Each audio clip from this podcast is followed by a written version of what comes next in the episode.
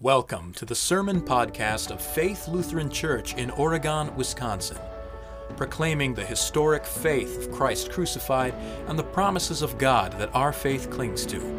For more information, visit us online at faithlutheranoregon.com.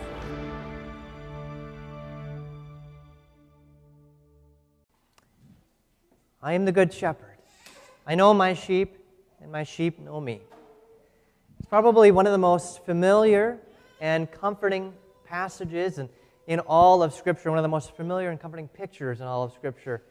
Jesus is echoing the words of Psalm 23, which you just sang in the hymn, which probably, probably for most people is their absolute favorite section of Scripture. The Lord is my shepherd, I shall not be in want. The amazing thing is that, that most often such comforting passages of Scripture uh, like this are actually found in, in the context of great danger, great, great danger, great hostility, and great anger towards Jesus. Even Psalm 23 includes, Though I walk through the valley of the shadow of death. Wherever there's comfort in Scripture, there's a reason for it hostility, danger. And that's life. We live in a world that is apathetic and hostile towards Jesus and his comforting gospel. In our gospel lesson, Jesus has, has just come under attack by the Pharisees, men who are spiritually blind, who think of themselves as shepherds or pastors. That's what the word pastor means, shepherd. And yet, as Jesus shows, they're not shepherds because they, they care neither about the sheep, the people, nor about their responsibility to the Word of God.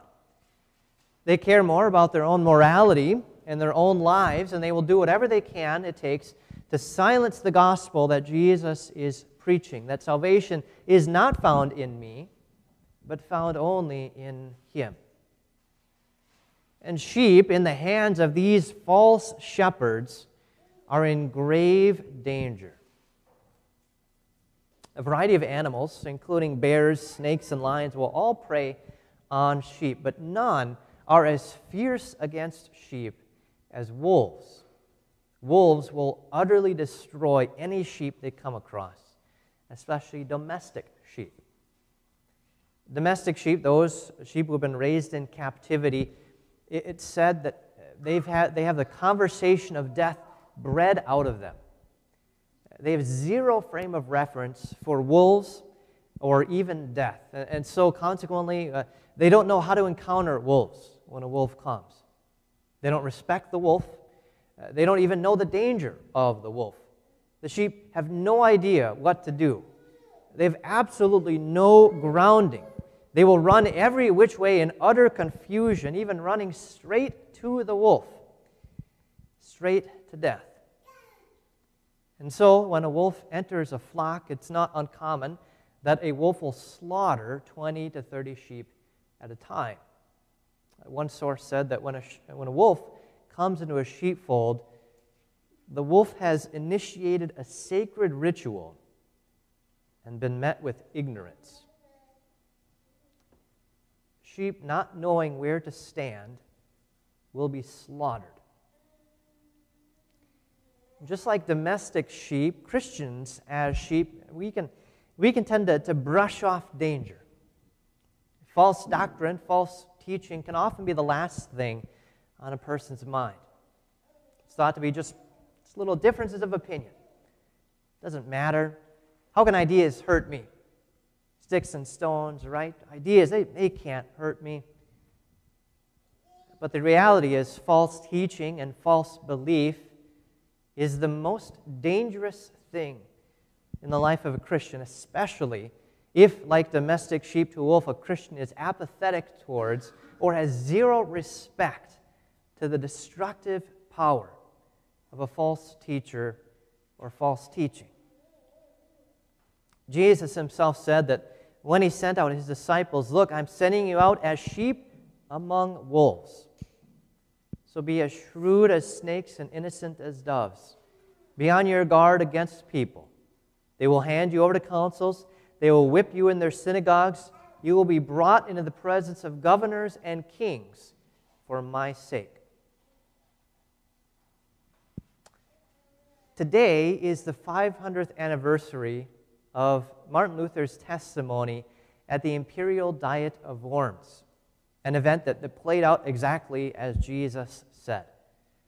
Now, if you know anything about Martin Luther or church history, uh, this is one of three main events in the Lutheran Reformation. The, the first being the posting of the 95 Theses, which we celebrate on Reformation Day, October 31st. Uh, that happened in 1517.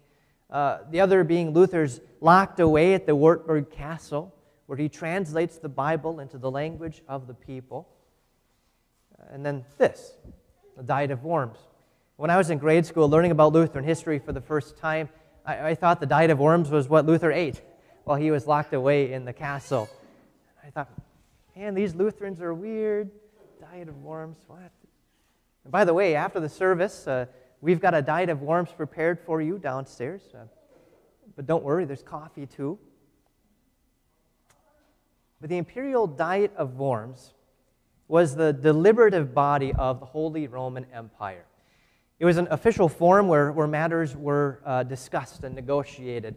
And Martin Luther, who maintained, as Scripture does, that, that salvation is not by works, alms, penance, or doing the sacraments, but rather that God is the one doing the action in the sacraments as a means of grace, and that salvation is gained through faith alone.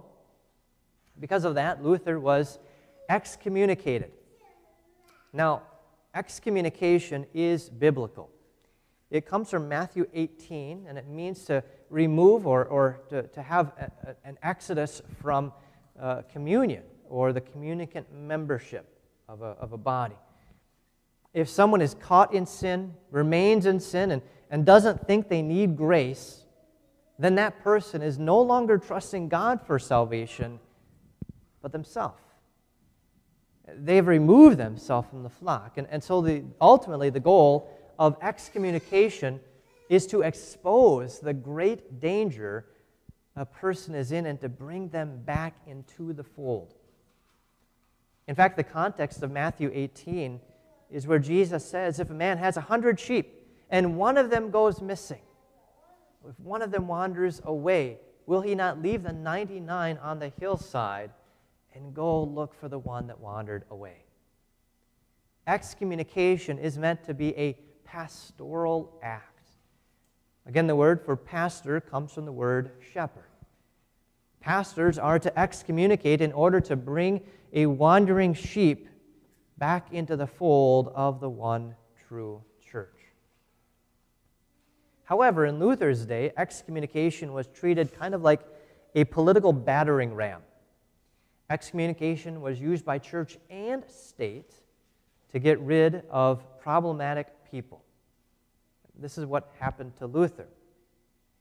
And so when Luther was summoned to appear at this Diet of Worms in present day Germany, he was met not with shepherds who cared for him or, or for God's truth, God's word, but with hirelings who wanted him to go away. Luther was asked or told to recant or retract all of his teachings, all of his writings. If he didn't recant, the penalty for being a heretic was to be burnt at the stake. So, quite literally, the stakes are high. Recant or die. Will Luther flee as a hireling or stay as a shepherd and defend the sheep and truth? Luther responded by saying these now famous words Unless I am convinced by the testimony of the Scriptures or by clear reason, for I do not trust either in the Pope or in councils alone, since it is well known that they have often erred and contradicted themselves. I am bound by the Scriptures I have quoted, and my conscience is captive to the Word of God. I cannot and I will not recant anything, since it is neither safe nor right to go against conscience. Here I stand. I can do no other. May God help me. Amen. Luther stood upon God's word. Here I stand. even surrounded by hirelings with men who were not shepherds, who cared not for the teachings of God nor for the people, even standing in, uh, in the midst of, of wolves who would kill him for speaking the truth, Luther stood upon God's word. His conscience was bound to God's truth, to the word. What does it matter to me? What does it matter to you 500 years later? Because the world is no different. It is no different. We live in a world which is equally apathetic and hostile towards Jesus and his comforting gospel. False teaching is perhaps more pervasive and for sure more tolerated than even in Luther's day. Kings or governments are still hostile to Christianity.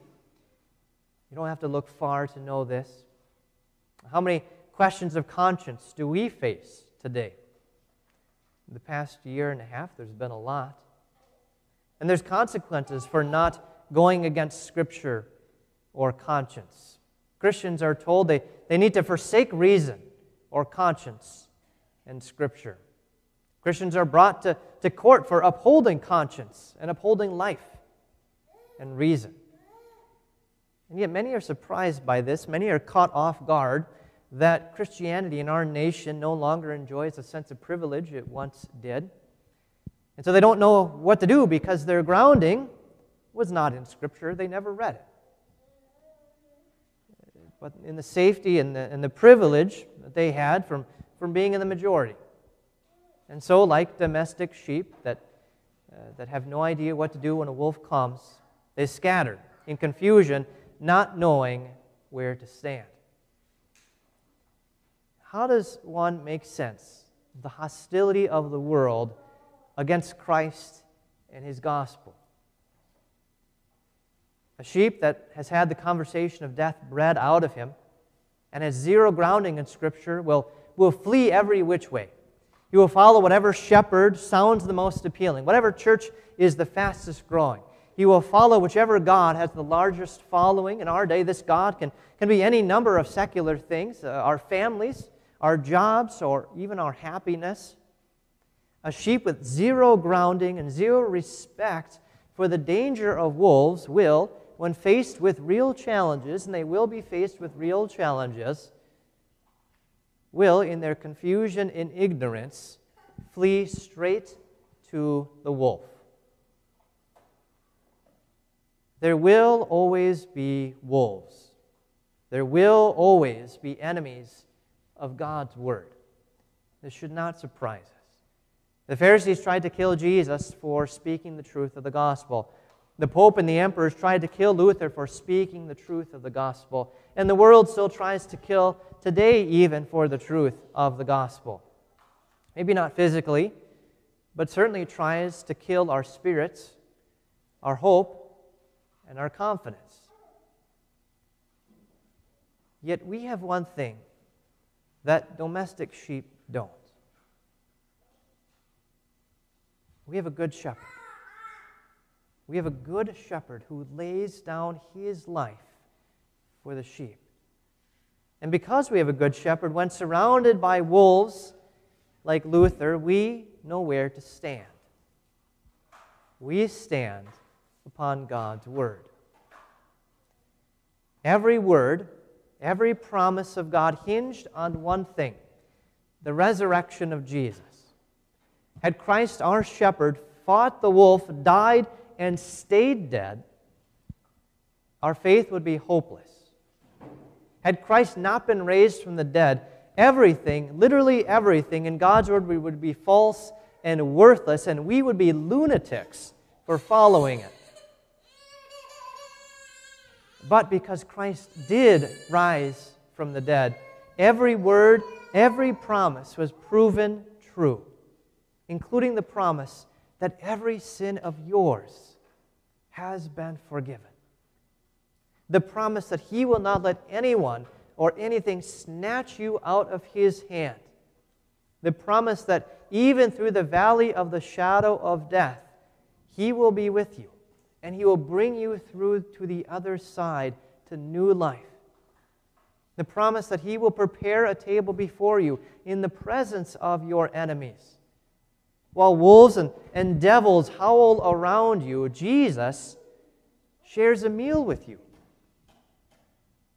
Jesus shares His body and blood for you and with you. Nothing will harm you if the one who killed death is feeding you. And so you and I take our stand upon God's Word. Solely upon this sacred text, no wolf will find any ignorance. Instead, it will find sheep who know where to stand next to their shepherd. Next to their shepherd who died for them. And so, standing upon God's word, what can any wolf do to you? We fear no evil. Even death cannot harm you. The wicked foe has no power over you. Here I stand. I can do no other. May God help me. Amen. Glory be to the Father, and to the Son, and to the Holy Spirit, as it was in the beginning, is now, and ever shall be, forevermore. Amen.